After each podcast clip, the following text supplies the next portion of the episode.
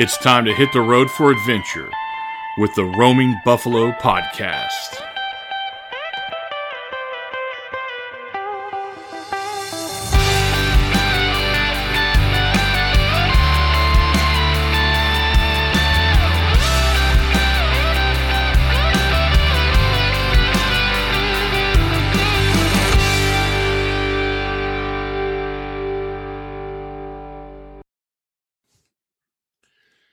Welcome to another episode of the Roaming Buffalo Podcast. This is Dave, and uh, this is going to be episode five of our series on our Glacier National Park trip, uh, covering our second day in Glacier National Park.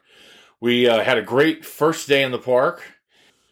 We started day two, uh, getting up early and trying to make it to Logan Pass to see if we could get some parking. Uh, now, one thing we were doing also this day is that we were moving hotels or migrating hotels. We're leaving our hotel in Kalispell and heading to one in St. Mary on the other side of the park, on the eastern side of the park. One of the things we wanted to do still was try to take uh, the Hidden Lake Trail from Logan Pass Visitor Center but the challenge, of course, is getting parking. It's a very busy area. So we thought, okay, we're going to get up early and we're going to get up there and hopefully get parking. We learned a valuable lesson here in that Kalispell is not really close enough to the park. Ideally, our advice would be if you can stay in the park, that's the best choice. However, it is very difficult to get lodging in the park, so we did the best we could on relatively short notice. But if you can get lodging in the park or very close to the edge of the park, St. Mary uh, on the other side of the park, the lodging there is considerably closer. But it's hard to get lodging. This is one thing, it's such a popular park. You got to plan well in advance and we didn't plan far enough out. Uh, we feel, and so what we ran into is we're trying to just drive just to even get into the action of the park. We'll say uh, it took us almost an hour and a half to two hours, oftentimes driving from Kalispell and then getting up to say Logan Pass. Uh, just getting to the edge of the park is 45 minutes, maybe an hour, depending on traffic. So this is a valuable lesson because we got up there and by 8:30 in the morning, no parking. No parking at all. And frankly, we just weren't willing to get up at you know before sun uh, the sun had risen. And, and, so unless you're willing to get really early, really early, um, you're not gonna you're not gonna find parking there in the heat uh, in the height of the season. However, this also leads us to another valuable lesson. Be flexible, or this is something to keep in mind is be flexible. Glacier is one of those great parks. Yeah, there are all these iconic places and popular trails that people want to take and and you want to go there too. But there are so many cool things to see that yeah, maybe you can't go on that your first choice. Uh, in this case, we couldn't make the Hidden Lake Trail, but there was plenty of other stuff to see. There's no reason for it to ruin your day, ruin your time in the park because there's lots of other great things to do. So we called an audible. We called an audible here. We continued going down the, the going to the sun road in the morning light. So that was actually something we had not seen yet. We hadn't seen the road yet, and a lot of angles of the road in the morning light. And here in the mountains, uh, that makes all the difference in, in a lot of cases as far as the quality of, of the pictures you take, but but the views you see because the evening light uh, highlights different things, the midday light highlights different things, the morning light highlights different areas. You get different shadows and different plays. So it did afford us the opportunity to do that. Uh, the weather was spectacular. Uh, it was great weather. Uh, we were we were starting off in like the high 50s. The few clouds floating in the sky. Beautiful day. Uh, so we had a lovely drive there, and then we found an awesome spot for a picture. A lot of times when you take a trip, you want to find that spot that sort of sums things up. You know, so that that there's that one photo moment that you can be like, that's that's the trip picture. And one of those places I think definitely is the Wild Goose Island overlook. It's on the Going to the Sun Road.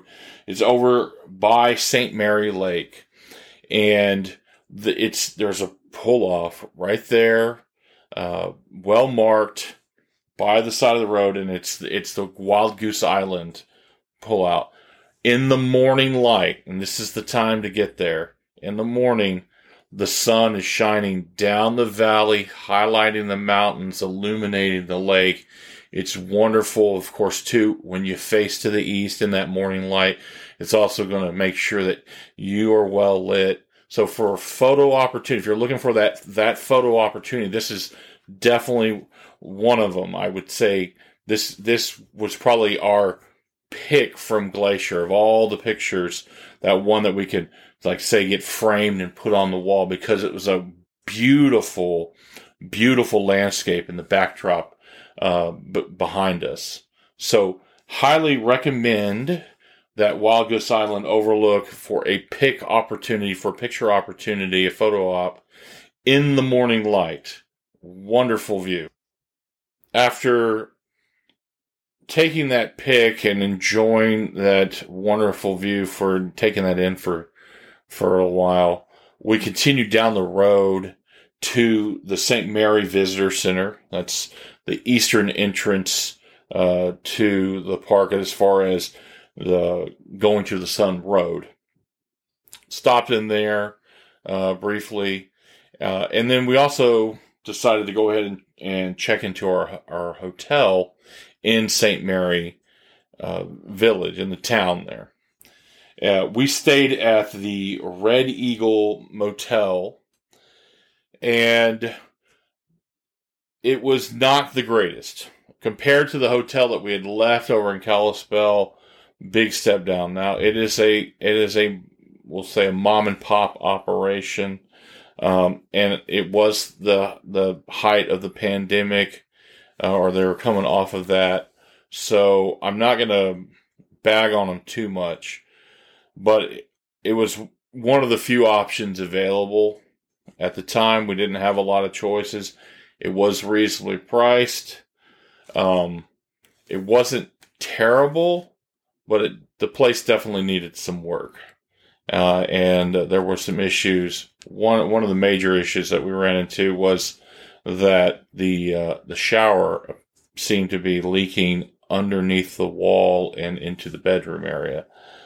So, you know, it's one of those cases where you know we, we got a hotel that really wasn't quite what we had expected. It, like I said, not terrible, uh, not great, but it was conveniently located uh, next to the park there, and it was a very reasonable price relative to uh, a lot of the other lodging in the area. And most importantly, it was available for us when we booked the trip. So the real change in the plan for our day came with uh, actually going to two medicine. Since we weren't going to be able to take the hike up there at Hidden Lake, we thought, you know what, let's go check out another section of the park uh, called Two Medicine. And Two Medicine is the entrance to Two Medicine is uh, south of St. Mary. So it goes by uh, lower Two Medicine Lake, and then there's Two Medicine Lake there. So we drove down there and two medicine is one of the less traveled areas of the park, at least relative to the uh, section um, along the going to the sun road. So, what we talked about in the beginning of the episode when I said there's always something to check out in a large park like this. It's also a situation where you can definitely, even in a very busy park, find some less crowded areas. And Two Medicine had beautiful views. We got we drove in there. Uh, we had kind of actually scouted out a hike beforehand, uh, and then we also decided that we were going to do a little picnic. And the picnic area right there at the eastern end of Two Medicine Lake, that's right by the ranger station, is great. It's a great location. We had probably the best picnic that we've ever had in a park, I, just because of the location. We had a table uh, there overlooking the lake. This be- it's great breeze. So even though it was the middle of the day and it had warmed up a bit into the 80s, the this breeze coming off the lake, uh, this wonderful mountain view, the lake itself, the forest around. It was it was awesome. And then when we got done with our picnic, we walked right down to the lake shore, and there's this nice sloping beach, gently sloping beach uh, and it's gently sloping in the lake itself. So we waded out into the lake. Now, when I was in Flathead Lake the other day, I had a lot of trouble getting in and out of the lake. Not so here. The one thing, the stones were a lot smaller, so you got these wonderful multicolored stones that are pretty much in all the lakes in the park and in the region and they were a lot smaller, a lot easier to walk on, and the slope was so much gentler that we walked out there and to calf deep water, and it was amazing. It's the water is so clear, it's cool. It was great. Uh, it was, you know, it had warmed up, so it was great to take a, a dip in there. The the wind's blowing. Uh, I really enjoyed it. Now, uh, Christina's she's a little sensitive to cold, so she was she was dancing a little bit, uh, but it's it's great, uh, very refreshing. So after spending a little while uh, post a picnic, uh, waiting around in the water, we went back, put our hiking shoes on, and headed up to the trailhead. The trail we'd scouted out started off at the Mount Henry trailhead. The Mount Henry Trail, which was way out of our league, but the fir- overall, but the first part of it takes you up to Appistoki Falls. And Appistoki Falls is it, there and back about 1.2 miles, uh, only a little over 100 feet in elevation gain. Uh, it was an easy hike. Uh, it was right around the corner. The trailhead was right around the corner from the picnic area and the ranger station, so it was easy to get to. Um, nice hike through the woods. Mountains in the background, you know, overhead. You can just see in the distance the mountains all around. And then, of course, we get up to the falls. Lovely view of the falls and Appistoki Creek. Um, so it was a it was a great way to sort of finish off and uh, have a, at least one hike in the day that uh, was within our skill level, and uh, just to get out and enjoy nature. You know, besides just the roadside, we saw one other person on the trail. Uh, it was nice little hike. And to round out the day, we headed over to the Two Sisters Cafe, which is just north of St. Mary. Uh, it was very busy, so plan this if you're planning on eating anywhere. Being such a busy park, and of course there was this combination of being very busy and uh, at times they're sort of short staffed. But these people were working their butts off, but it was it was packed, and so there was a wait time. You had to wait a little while. Uh, I would say we we probably had about a thirty minute wait time uh, for a table there. Uh, that's and that's not unheard of. So you gotta you gotta factor that in for your scheduling.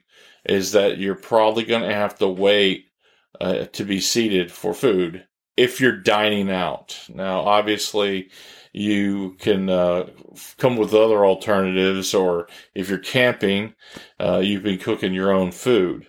But we were dining out, and so this is that wait time is something to keep in mind.